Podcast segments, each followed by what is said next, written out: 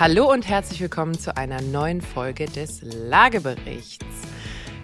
Heute das letzte Mal für dieses Jahr. Er bleibt noch für dieses Jahr dabei. Dr. Peter Heddenbach. Hallo Peter, bist du fit? Ja, aber ich hätte doch so gerne einen Podcast gemacht über die Immobilienpreise in Bethlehem. Du musst leider ohne Reise nach Bethlehem in die Weihnachtspause gehen.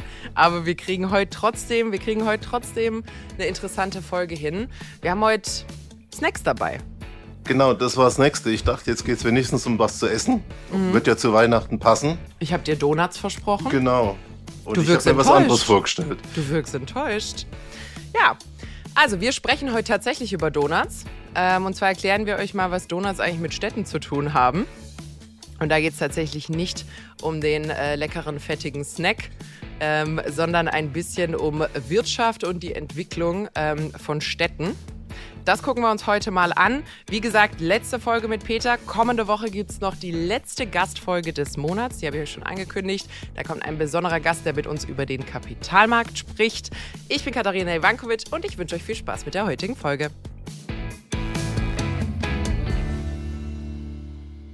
So, Peter, bist du über deine Enttäuschung hinweg, dass keine Snacks da sind? Ich hätte noch ein bisschen Spekulatius oder sowas für dich da, falls du Würde an deinen ja arbeiten willst. Das können wir nachher nachholen. Sehr gut. So, Donuts werden gerade so ein bisschen wahllos verwendet in unserer Branche. Und also zwar ich kam ja drauf, weil im Economist äh, geschrieben worden ist, Donut City ist ein Zukunftsbegriff und mhm. äh, das ist was, was man wissen muss. Ja. Und dann hat es mich natürlich auch interessiert. Mhm. Und es gibt zwei Arten, wie der Donut gerade verwendet wird in Städten. Übrigens auch bei der Schreibweise. Auch bei der Schreibweise, das, das stimmt. Und zwar gibt es eine, das ist die, ich nenne sie mal frech traditionelle Donut-Theorie, auch wenn sie relativ neu ist. 2019. ja, die ist sehr neu. Und eine, das ist keine Theorie, aber ein Bild, was gerade verwendet wird, weil das Loch im Donut einfach ganz gut passt auf das, wie Städte sich gerade entwickeln. Um das relativ zügig abzuwickeln, weil die Donut-Theorie als solche hat ein bisschen mehr Aufmerksamkeit verdient. Wir sehen gerade ähm, in den großen Wirtschaftsstädten, vor allem denen, die so ein CBD haben, ein Central Business District, New York, Manhattan. Also reine Businessbereiche, genau. nahezu kein Wohnen. Genau, London hat einen äh, großen CBD. Das heißt, das ist da, wo normalerweise die Hochhäuser sind, wo die Banken sitzen, wo die Geschäfte sitzen, wo ähm, Gastro und Co. daheim sind, aber in der Regel keine bis sehr wenige Wohn, ähm, Wohngebäude. Und da sieht es gerade häufig ein bisschen mau aus. Und ich habe mir da speziell mal San Francisco angeguckt, weil San Francisco Downtown, da sitzen ja die ganzen riesigen Tech-Unternehmen oder viele davon. Einige haben sich auch ein bisschen weiter, ähm, weiter rausgenommen, weil sie riesige Camp, was ist das Plural von Campus? Campi? Campe heißt das auf jeden Fall als Trinkspruch. Äh, sonst, sonst, weiß ich nicht okay, so genau. Weil sie Platz für ihren riesigen Campus brauchten, schlängeln wir uns mal drum rum. Aber es gibt zum Beispiel einen Salesforce Tower in, ähm, in San Francisco und Co. Und früher war das so, wie man Manhattan in Filmen sieht. Also Menschen, die durch die Straßen laufen zur Lunchtime, dann so gegen 8.30 Uhr, 9 Uhr, wenn die Leute zur Arbeit kommen, volle Metros, volle Straßen, volle Züge. Ähm, Ameisenhaufen, diese Lichtbänder. Genau, einfach wuselig. Es war wuselig. Es war eine richtig wuselige Innenstadt. Und ähm, es wurde jetzt schon, ich habe mehrfach gesehen, dass so ein bisschen darüber berichtet wurde, dass San Francisco quasi sich in eine Geisterstadt, dass die Innenstadt sich in eine Geisterstadt verwandelt. Und ich habe jetzt tatsächlich ein YouTube-Video gefunden, wo ein Tech-Unternehmer, der eigentlich nicht in San Francisco sitzt, jetzt nach der Pandemie das erste Mal wieder dort war und äh, so ein bisschen die Kamera hat mitlaufen lassen. Und es stimmt. Da ist keiner. Also es wirkt so ein bisschen, als hätte man die Stadt abgesperrt, um vielleicht einen Film zu drehen oder so. Also man sieht so hier und da einen Straßenkehrer, aber total düster. Man sieht auch wirklich Restaurants, Läden und so viel zu. Also viel, was die Pandemie nicht äh, überstanden hat. Und einfach die typischen Leute mit dem Rucksack, weißt du, die ihren Laptop in der Hand haben und so. Nix. Und das ist ähm, so ein bisschen das Sinnbild dessen, was viele jetzt gerade als Donut bezeichnen, nämlich zu sagen, der Stadt fehlt die Mitte. Da ist ein Loch drin. Genau, da ist ein Und Loch das hat drin. natürlich im Immobilienmarkt dramatische Konsequenzen, mhm. denn diese Objekte, die viel Geld kosten, in irgendwelchen Fonds stecken, ja äh, letztlich kein Geld verdienen, mhm. ähm, weil vielleicht die Einzelhandelsflächen schon weg sind. Äh, und bei den anderen Flächen ist es, glaube ich, ein Spiel gegen die Zeit. Wenn dein Tower über 100 Prozent der Zeit 70 Prozent leer steht, wird irgendwann mal der Mieter kommen und sagen, brauche ich nicht. Ja, und dann fände ich es auch mal interessant, das sind ja, du hast es gerade gesagt, die gehören ja jemandem. Das sind ziemlich große Assets, auch in den Bilanzen von großen Unternehmen. Müsste man sich eigentlich auch mal hinstellen und sagen, hm, vielleicht muss das mal neu bewertet werden. Ist die Asset überhaupt noch diese, diesen, äh, diese Summe wert, mit der sie in der Bilanz steht? Wie steht man da? Und man merkt, da ist sehr viel Zögerlichkeit gerade, wo man sagt, fass bloß nichts an, mach bloß nichts mit irgendwie. Ähm, jetzt habe ich, hab ich zu viele englische Artikel gelesen. Repurposing. Ähm, Umwandlung. Ähm, mit Umwandlung, weil dann merken die sofort, ai, vielleicht ist das keine voll vermietete Fläche mehr, vielleicht hat die nicht mehr das Potenzial. Ähm, und das wäre natürlich eine Kettenreaktion, die kritisch werden könnte für diese riesigen Assetklassen. Aber eigentlich kommt man nicht drum rum, oder? Ja, also wenn du bei uns natürlich mal beispielsweise Frankfurt, Bürostadt, Niederrad anschaust, da ja. sind ja so ein bisschen höhere Häuser, mhm. nicht die in der ganz äh, zentralen Mitte. Aber da gibt's einiges, wo äh, Städteplaner sich überlegen, Büroflächen in Wohnen zu wandeln. Das ist ja ein Riesenproblem. Du hast ja die Einkaufsinfrastruktur nicht, die Gebäude sind nicht mit Küche, Bad und Dreizimmerwohnung konzipiert. Äh, das ist so einfach nicht, wie man sich das vielleicht vorstellt. Aber ich glaube schon, dass man bei solchen Fonds, bei solchen Invests genau hinschauen muss. Da ist, wenn es da noch gute Zahlen gibt, äh, das einfach noch dem Mix geschuldet, weil man vielleicht andere Sachen drin hat. Aber die und auch eine gewisse zeitlichen Verzögerung. Also man merkt ja jetzt gerade auch glaub, die ganzen heißt Campusse. Campusse? Äh, glaube ich, Campi nicht. Wir, wir vermeiden, wir, wir vermeiden, vermeiden das jetzt. Ähm, ähm, ist natürlich schwierig. Ja, total. Aber man merkt ja auch, ähm, dass die ganzen Tech-Unternehmen oder sehr viele davon jetzt anfangen, ihre Leute wieder ins Büro zu zwingen. Oder ich sag mal, sie sehr stark zu incentivieren, zurück ins Büro zu kommen, um mal mindestens so eine zwei Tage in, drei Tage out oder sowas in die Richtung zu haben, damit diese Gebäude wieder belebt werden, weil man eigentlich genau das vermeiden will. Weil ähm, es gibt wenig neuen Purpose für diese Gebäude außer Wohnen weil auch äh, jede Art von Einzelhandel oder Gewerbefläche beruht darauf, dass dort Menschen sind und Traffic ist. Und wenn die Unternehmen dort nicht sitzen, dann ist da kein Traffic. Das heißt, da müsste dann der nächste Schritt wäre die Umwandlung in ähm, Wohngebäude und es müssten eigentlich auch bezahlbare Wohnungen werden. Also man kann sich da auch nicht hinstellen und wieder Luxus-Apartments bauen, weil wer soll denn drin leben? Die ganzen reichen Techies sind ja raus in die Suburbs, ins Umland gezogen. Ja, und da bist du ja beim nächsten Thema. Äh, dann ist es nicht nur eine Frage der Nutzung, sondern dann ist es auch noch eine Frage des Geldes. Mhm. Denn wenn du da Mieten von 30, 40 Euro oder 50 dem Quadratmeter hast, ist das nicht sexy, wenn du sagst, jetzt steckst du noch mal viel Geld rein und dann gibt es hinterher 15 Euro pro Quadratmeter yep. und Monat. Genau. Also das ist gerade so ein ganz komischer Hängezustand ähm, in, vielen, in vielen Innenstädten. Ich bin gespannt. Ich glaube, es wird signifikantes Downsizing geben müssen. Weil ich kann mir nicht vorstellen, dass die Unternehmen diese Bestände halten. Es sind ja auch teilweise, das ist jetzt meine persönliche Meinung, durch die Überliquidität, die es in den letzten Jahren einfach gab und auch wirklich das krass, krass einfach verfügbare Venture Capital, ähm, glaube ich auch einfach ein bisschen Bestände aufgebaut worden, die nicht unbedingt notwendig sind. Also sogar für die, da, wo das Unternehmen jetzt ist, ist es eigentlich zu viel, ist es zu groß, ist es ein bisschen zu pompös. Das heißt, ich glaube, da, da muss sich ein bisschen geschrumpft werden, ähm, selbst wenn das nicht krisenbedingt ist, sondern einfach eine Korrektur gegenüber dem Überfluss, den man vorher Und dann gibt es natürlich auch noch Effekte. Wir haben ja selbst Industrieunternehmen in der Kundschaft äh, und bauen für die auch. Mhm. Und dann läufst du durch das Bürogebäude, das vor drei Jahren errichtet worden ist, gehst durch die leeren Flure, die leeren Zimmer und der Chef erzählt dir, wir platzen aus allen Nähten, wir müssen anbauen. Weil den Platz doch jeder für sich beansprucht, auch wenn er nicht da ist. Mhm. Also da ist, glaube ich, viel Umdenken erforderlich, aber ich glaube, jeder kann an der Stelle was mit nach Hause nehmen, nämlich wenn er in Zukunft mal in die Stadt fährt, gucken, da passiert ganz schön viel.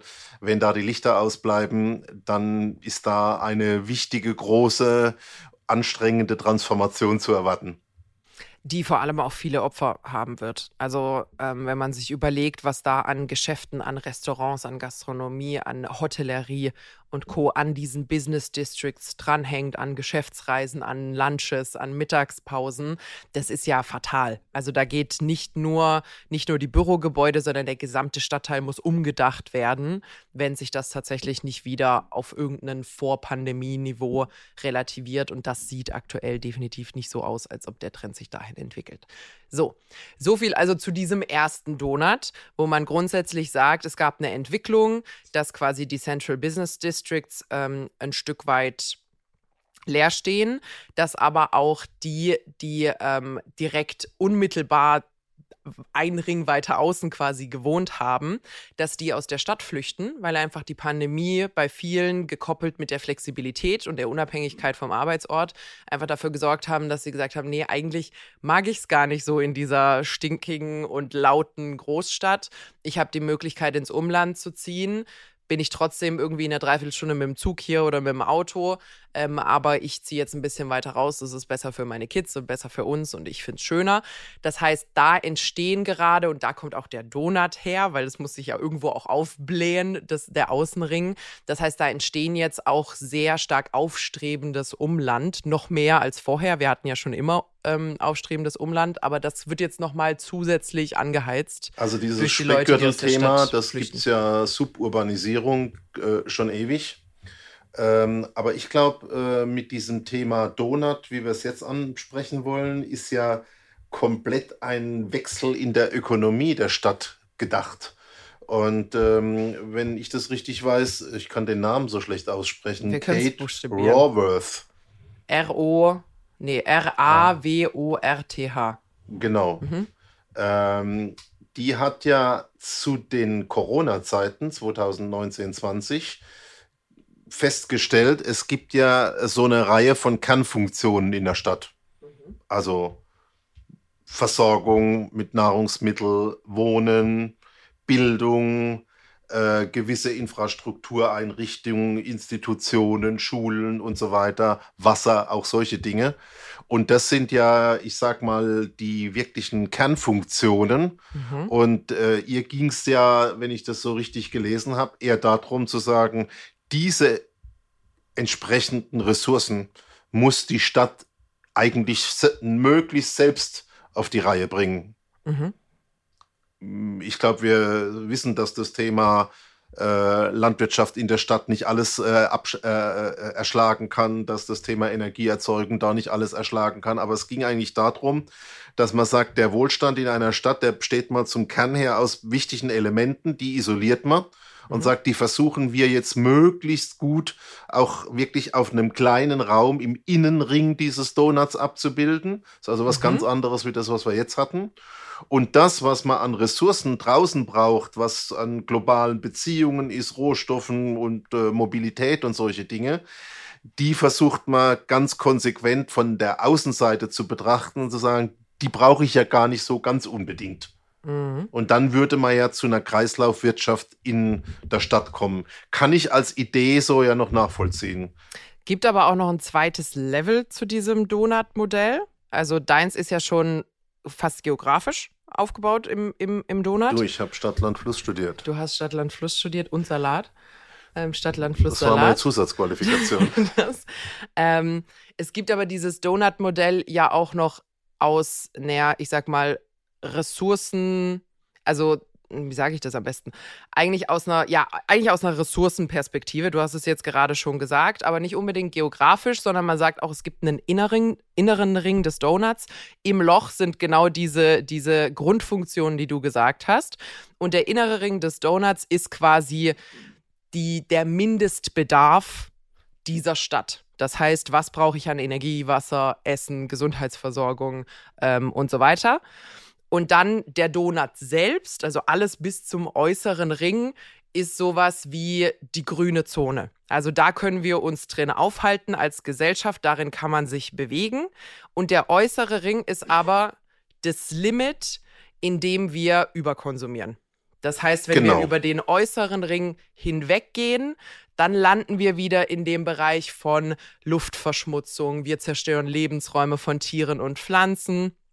Wir verseuchen Böden, wir haben irgendwie Chemical Pollution, haben sie hier, also jede Art von irgendwie Umweltverschmutzung, die wir betreiben, durch ein im Überfluss leben. Das heißt, dieses Donut-Modell versucht dazu noch so eine, ja, einfach eigentlich eine grüne Zone herzustellen, in der eine Stadt ähm, leben oder aufgebaut werden kann, um gleichzeitig Wohlstand zu ermöglichen, ohne dass dieser Wohlstand die Umwelt zu viel kostet.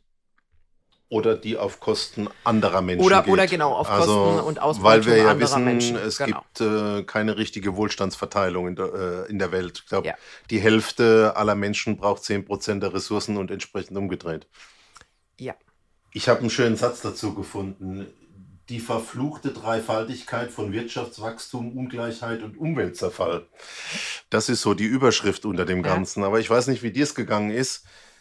Ich habe dann nach der Enttäuschung, dass es nichts zu essen ist, was natürlich für mich schon eine gewisse Hypothek war, Ja. einfach versucht, ein bisschen mich einzulesen. Und mich hat es nicht so überzeugt, weil ich irgendwie immer nur große Fragenkataloge gesehen habe. Mhm. Und das ist auch eigentlich die Idee. Wir stellen Fragen, um zu einer besseren Welt zu kommen. Aber das Rezept, die Ansätze, ja, die müssen individualisiert werden. Da liest du eigentlich nichts. Und in der Umsetzung kommst du jetzt gerade auf die Stadt Amsterdam, da kommt das Ganze her. Ja. Und äh, mir war das zu wenig.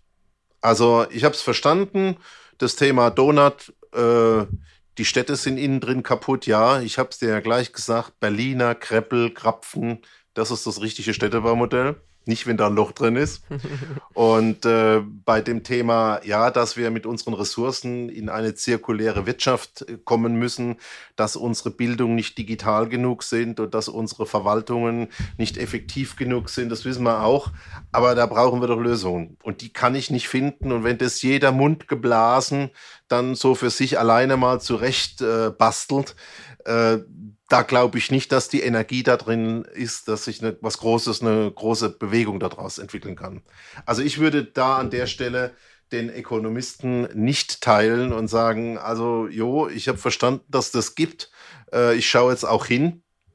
Äh, glaube, Bildung gehört dazu, äh, insbesondere wenn wir unsere äh, Immobilienthemen haben. Aber mir ist das noch zu ungar. Also, ich bin bereit, Ihnen ein bisschen Luft zu lassen, weil es noch so ein junges Modell ist. Und zu sagen, okay, ihr seid quasi noch in den Kinderschuhen. Das heißt, so viel kann da noch nicht passiert sein als Ergebnis eurer Arbeit. Aber wenn ich mir den Donut so anschaue, dann wirkt der sehr naiv für mich. Also es ist einerseits ein etwas, was sehr logisch ist. Also wenn man sich anguckt, ja, es gibt eine Mindestanforderung äh, an Ressourcen, die verbraucht werden müssen, die zur Verfügung stehen müssen für eine Gesellschaft. Wenn man unter diese Grenze drunter fällt, hast du Unterversorgung, hast Hunger, hast Elend. Elend. Und wenn du zu weit drüber gehst, kommst du in den Exzess und das kommt immer zu Kosten von das sehen wir irgendwie ein Stück weit jeden Tag. Und ich glaube, die Tatsache, dass ähm, wir nicht aufhören können zu überkonsumieren und zu auf Kosten eigentlich der Zukunft zu leben, liegt nicht daran, dass wir es nicht wissen. Also, weißt du, was ich meine? Deswegen, deswegen Ja. adressiert das Modell für mich nicht den nicht den tatsächlichen Painpoint, den wir haben, weil wir alle wissen, dass wir zu viel Ressourcen konsumieren, dass wir zu viel CO2 ausstoßen, dass wir zu viele sehr wohlhabende Menschen haben, die für sich zu viel Ressourcen, ähm, zu viel Ressourcen äh, verbrauchen und CO2 ausstoßen. Und jetzt? so, das ist, das ist mein Problem mit dem Modell, wo ich sage, ja schön, da können sich jetzt schlaue Köpfe zusammensetzen, können sich drüber unterhalten, aber was dann? Genau, und ich glaube, ähm, ich habe da ein schönes Bild mal äh, gelesen. Ähm, wenn du ganz viel arbeitest oder ganz viel Sport machst, dann bist Ja. du ja am Ende des Tages müde und erschöpft. Ja. Dann magst keinen Sport mehr machen. Mhm. Und ähm, ich weiß nicht mehr genau, wer das war, aber irgendein Psychologe Ähm, der hat gesagt, ähm, da wir den ganzen Tag vor Entscheidungen stehen über diese Informationsflut, wir wissen ja eigentlich alles, ist der Kernproblempunkt doch eigentlich, dass wir trotz dem Wissen nicht handeln.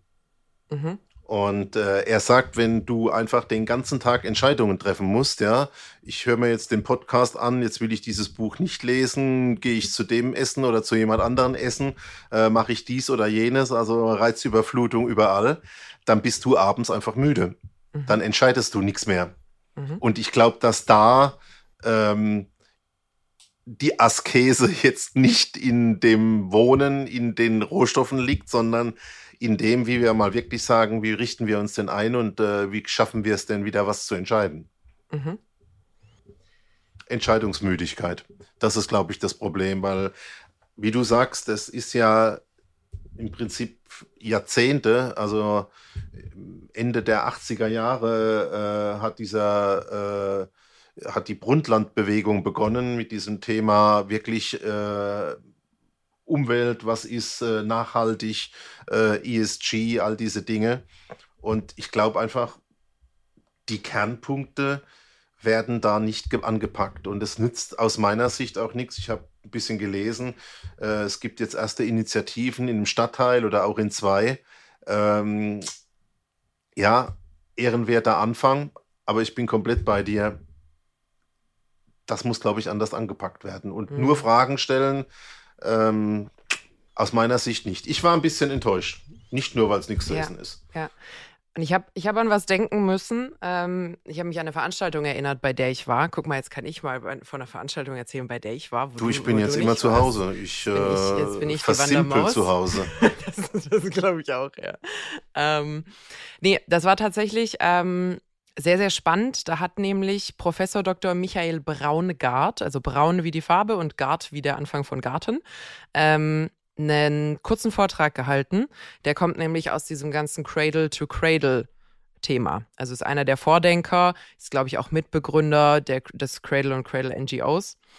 Und ähm, sein Vortrag hat mich sehr nachdenklich gemacht, was ja immer gut ist bei Vorträgen, wenn man da ein bisschen was mit nach Hause nimmt weil er im Endeffekt, also Cradle to Cradle ist ja der Gedanke, dass wenn du äh, irgendeine Art von Produktion oder sonst irgendwas beginnst, dass eigentlich das Thema Abfall nicht existieren sollte. Sondern dass. Also pass auf, es geht in Deutsch ganz einfach von der Wiege bis zur Bahre im Kreislauf. Genau. genau. Cradle to Cradle. Hast du, hast du schön gesagt. Ähm, und, und er hat was gesagt, und das ist richtig an mir hängen geblieben. Er hat gesagt, wir als Menschen sind die eigene, die einzige Spezies, die Müll produziert. Und dann dachte ich erst, ich so, was? Und dann so, ja klar, ja klar, weil jeglicher andere Abfall von anderen Tieren findet seinen Platz anderswo. Da kommt dann irgendein Mistkäfer und, und äh, nimmt irgendwie den Kuhdung mit und macht daraus wieder was Produktives. Und wir sind die einzige Spezies, die vollkommen d'accord damit war, dass wir Abfall produzieren für den es keinerlei Verwendung gibt, der im Gegenteil sogar noch aktiv schädlich ist für die Welt, in der wir, in der wir leben. Und das, das fände ich, glaube ich, ein sehr viel wichtigerer Ansatz, dass man also aufhört, in diese komische Optimierung von, oh, wir sind jetzt irgendwie 10 Prozent besser mit CO2 und wir haben im Recycling jetzt 15 Prozent bessere Ergebnisse. So, nee, ihr solltet gar kein Recycling brauchen. Wir müssen, wir müssen an der Stelle einfach umdenken und das, was wir für normal erachtet haben seit den nächsten, ich weiß nicht, wann hat man angefangen mit so Plastik und so einem Zeugs? Na, ich würde sagen. 60er, da, 70er? Ja, also da war 45, 50 noch wenig. Ja, also sagen das wir mal so die letzten Wirtschaftswunder 60, nach dem Jahre, Zweiten Weltkrieg gekommen. Genau. Die letzten 60, 70 Jahre, das, was wir jetzt angefangen haben, als normal wahrzunehmen, dass unser nicht recycelbares Und dann gibt es in dieser Kurve der Entwicklung hinten noch so einen Hockeyschläger-Effekt. Das ist nämlich dann, als der Amazon gekommen ist und alle sich alles schicken ließen. Ja. Wie viele Pakete hast du jetzt zu Weihnachten in dieser Woche schon gekriegt? Also ich, ja. Peter, null. Ah. Du hingegen. ich, du hingegen. ich kriege überhaupt keine. Ja, ja. Ähm, nee, aber das ist, das ist, also das fände ich ähm, eine sehr viel wertvollere Sache, wo ich finde auch mehr Aufmerksamkeit drauf gehört. Also, dass man da wirklich auch Unternehmen und Startups und Co. sagt, hey, Freund Nase, was ist denn eigentlich dein Kreislauf? Wie soll denn das funktionieren? Und dein Kreislauf kann nicht sein, wir haben ein CO2-Offset, weil wir an irgendein so Amazonas-Projekt, was 2040 beginnt, versprochen haben, dass bis dahin irgendwie x tausend Bäume gepflanzt sind. Das, das, das geht nicht. Und das ist eine Geschichte, da kannst du dich drauf konzentrieren.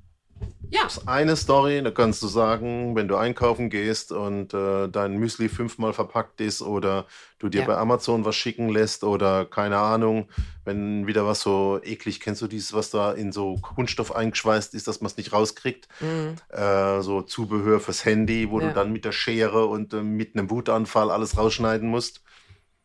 Fände ich ein viel besserer Ansatz. Also ich glaube, der Knackpunkt ist A, mir ist es zu unausgegoren.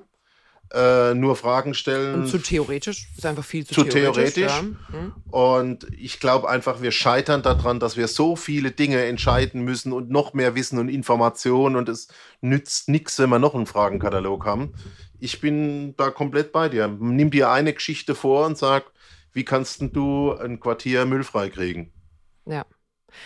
Und was, was ich finde, was auch so ein bisschen der rote Faden ist, jetzt durch, also von Beginnen von den sterbenden Central Business Districts ähm, über das, was wir jetzt auch besprochen haben und dem Cradle to Cradle, ist die wahnsinnige Zögerlichkeit ähm, dessen, Altes einfach für passé zu erklären, alte Strukturen aufzugeben und offen auf Neues zuzugehen. Die Central Business Districts haben Schiss, dass ihre Assets sich verändern. Die haben Angst, die wissen nicht, was kommt. Das heißt, wir warten lieber ab, wir versuchen lieber es maximal hinauszuzögern, dass es so bleiben kann, wie es ist, weil das ist gewohnt und sicher. Genauso ist es ja bei etablierten Produktionsketten, bei etablierten irgendwie Lieferketten und Co., dass man sagt, ja, das haben wir schon seit 10, 20, 30 Jahren so gemacht. Wir wissen, dass das funktioniert. Lass, lass sein. Und ich finde, die Zeiten sind einfach rum. Also die Zeiten, wo wir uns auf Gewohntem ausruhen können, die sind einfach vorbei. Ähm, und da würde ich mir wünschen, vor allem Deutschland, was ja doch ein sehr risikoaverses Land ist von der Kultur her, dass man da auch ein bisschen offener auf solche neuen Denkansätze zugeht und sich da auch mal wirklich überlegt, hey, was kann ich denn für eingefahrene Denkmuster und Verfahren wegwerfen, um da vielleicht Zeugs zu entdecken, was nicht nur besser für die Umwelt ist, weil ich finde, gerade denkt man immer nur so, wenn ich umweltfreundlich bin, dann ist es direkt teurer und aufwendiger und aus irgendeinem Grund schlechter, sondern tatsächlich auch besser und wertschöpfender für meinen Laden sein kann oder für mein Konzept oder meine Stadt oder an was auch immer ich arbeite. Jetzt komme ich nochmal. Leg los. Je nachdem, äh, was für ein Haushalt man führt, hat man ja sehr viel biologische Abfälle, Küchenschalen und so weiter. Ja. Im normalen Haushalt, wenn du dich gesund ernährst, ist das mehr wie 50 Prozent. Wenn du natürlich nur, äh, ich sag mal, Junkfood und nur aus der Tiefkühltruhe lebst, ist das andersrum. Mhm. Und dann wollte ich dir ja schon immer so einen Komposter mit Würmern andrehen. Mhm. Und dann hast du gesagt, nee, äh, das mit diesen Würmern, das will ich nicht so haben. Mhm. Und dann habe ich ja gesagt, ich mache mich auf den Weg, was anderes zu finden. Mhm. Und es gibt ja die ersten elektrischen Komposter. Ja. Und ich habe mir ja sowas gekauft. Nicht jetzt, weil ich spielerisch daran interessiert war, sondern ganz ernsthafter wissenschaftlicher Hintergrund. Mhm. Ja, ich so ein bisschen, ich kann dir ja ins Gesicht schauen. Also es ist Wissenschaft, mhm. wirklich Wissenschaft. Ja. Und ich beobachte es mal. Also A, die haben gesagt, ähm, vollkommen geruchsfrei. Ich kann bestätigen, das ist es nicht. Der elektrische Komposter steht jetzt auf dem Balkon. Mhm. Aber der macht aus so einem 5-Liter-Eimerchen, macht der einen Bodensatz von nicht mal einem Zentimeter. Mhm. Und das ist voll kompostierbares biologisches Material. Das kannst du in deinen Garten kippen oder in deinen Balkonkasten. Ist es kompostierbar oder ist es sogar förderlich als, als Kompost? Es ist Kompost. Also stickstoffreich, ja. macht sich auch gut im, im Dings. Mhm. Und ist zum Beispiel ein Weg, also zumindest den Anteil von dem Zeug kannst du Größenordnung, ich würde sagen, 95 Prozent reduzieren. Und das kannst du äh, also wirklich im Haushalt machen, da brauchst du niemand anderes dazu, das kann man wirklich alleine äh, machen. Ich bin jetzt mal gespannt, was da für Energiekosten entstehen. Mhm. und wie sich das dann insgesamt äh, im Prinzip entwickelt. Aber das wäre zum Beispiel so ein ganz pragmatischer Ansatz, wo man sagt, Mensch, kostet auch Geld, weiß nicht genau, 400 Euro oder sowas. Mhm. Ähm, aber ähm, ist ein Ansatz, wirklich dieses Thema wegzukriegen. Und lieber, wir haben, glaube ich, letztes Mal über Effektivität und Effizienz äh, gesprochen. Also effizient genau jetzt es richtig zu machen und äh, im Prinzip äh, null Emissionsquartiere zu, hinzukriegen, ist, glaube ich, nicht so gut wie effektiv zu sein und zu sagen, ich kriege 80, 90 Prozent hin sofort. Ja, und vor allem, also du hast mir gerade eine richtig schöne Brücke gebaut, das wäre nämlich noch mein letzter Kritikpunkt an dem, an dem Modell gewesen. Ähm, sowohl Effizienz als auch Effektivität erreichen wir in der modernen Stadt vor allem durch Interkonnektivität. Also, dass ich nicht mehr in diesem Silo-Denken bin von so funktioniert Verkehr, so funktioniert Essen, so funktioniert Schule, so funktioniert Wohnen, sondern dass man diese Dinge sinnvoll miteinander verknüpft, sodass sie sich Ressourcen auch teilen können. Das ist ja ein ganz großer Punkt dessen, wie man Lebensstil erhalten kann, Wohl, ähm, Wohlstand erhalten kann, aber trotzdem Ressourcen reduzieren. Und das fehlt mir komplett an der Stelle. Also ein schönes Beispiel, es gibt jetzt einige Städte, Belgien ist da mal wieder richtig schön am Experimentieren. Ähm, die haben in der Vergangenheit ähm, Experimente gemacht, wo sie Haushalten Hühner zur Verfügung gestellt haben. Also die haben gesagt, du kannst bei uns auf die Gemeinde kommen, kannst den Gutschein abholen und kannst dir bei folgendem Landwirt drei Hühnerküken holen oder drei Hühner holen und die hältst du bei dir im Garten. Und der Sinn ist nicht, seelische Gesundheit und dann hast du Haustiere, sondern die Idee war, Biomüll zu reduzieren. Also ähnlich wie deine Kompostanlage, nur ohne den Strom und die Wissenschaft. So wie man es früher ja auch schon gemacht hat. Also wenn ich auch an meine Oma zurückdenke in Kroatien, die haben keine Biomülltonne gehabt. Das ist entweder bei den Hühnern, bei den Schweinen oder bei den anderen Tieren gelandet. Aber im Endeffekt hat das immer wieder seine Verwendung gefunden. Und ich finde gerade wir in der Stadt, dadurch, dass wir uns wirklich so abgeteilt haben von diesen ganzen Dingen, haben diesen Effizienzgedanken verloren, weil ich in meiner Zwei-Zimmer-Wohnung in Mannheim habe keinen anderen Ort für etwas, was ich nicht mehr gebrauchen kann als den Mülleimer. Und da ist, glaube ich, noch sehr, sehr viel zu holen. Und das, das fehlt mir in dem Modell komplett. So. Das war schon das Wort zum Sonntag jetzt. Ich, ich finde es richtig schön, wie wir uns dahin entwickelt haben, dass du immer öfter hinten raus gar nichts mehr zu sagen hast, wenn ich meinen Monolog beendet habe. Merry Christmas and Happy New Year. So, das könntest du tatsächlich machen. Du musst deine Weihnachtsgrüße jetzt einmal kurz. Nee, wir müssen beide unsere Weihnachtsgrüße machen, weil ausgestrahlt wird am 21. Genau. Willst du anfangen? Alter vor Schönheit. Wir singen jetzt zusammen Feliz Navidad, oder? Also ich fange an. Peter, Peter, kommt nur auf krumme ja, Ideen. Frohe Weihnachten und einen guten Rutsch. Punkt. Genau, wir wünschen euch schöne Feiertage. Vielen lieben Dank, dass ihr dieses Jahr mit uns verbracht habt. Ähm, ich werde noch eine kleine Review dann Anfang des kommenden Jahres machen. Rutscht gut rein, seid lieb zueinander, streitet euch nicht an den Feiertagen. Ihr wisst, äh, es werden am meisten Immobilien auf den Markt gebracht kurz nach den Feiertagen, weil sich alle verstritten haben zahlt nicht auf diese Statistik ein. Seid gut zueinander, passt aufeinander auf und bleibt gesund. Das war's mit der letzten Folge mit Peter. Kommende Woche kommt nochmal die letzte Gastfolge des Jahres. Ansonsten findet ihr uns mit allen vergangenen Folgen und allen zukünftigen Folgen immer mittwochs, überall wo es Podcasts gibt und selbstverständlich auf RTL Plus Musik. Bis dann. Bis dahin.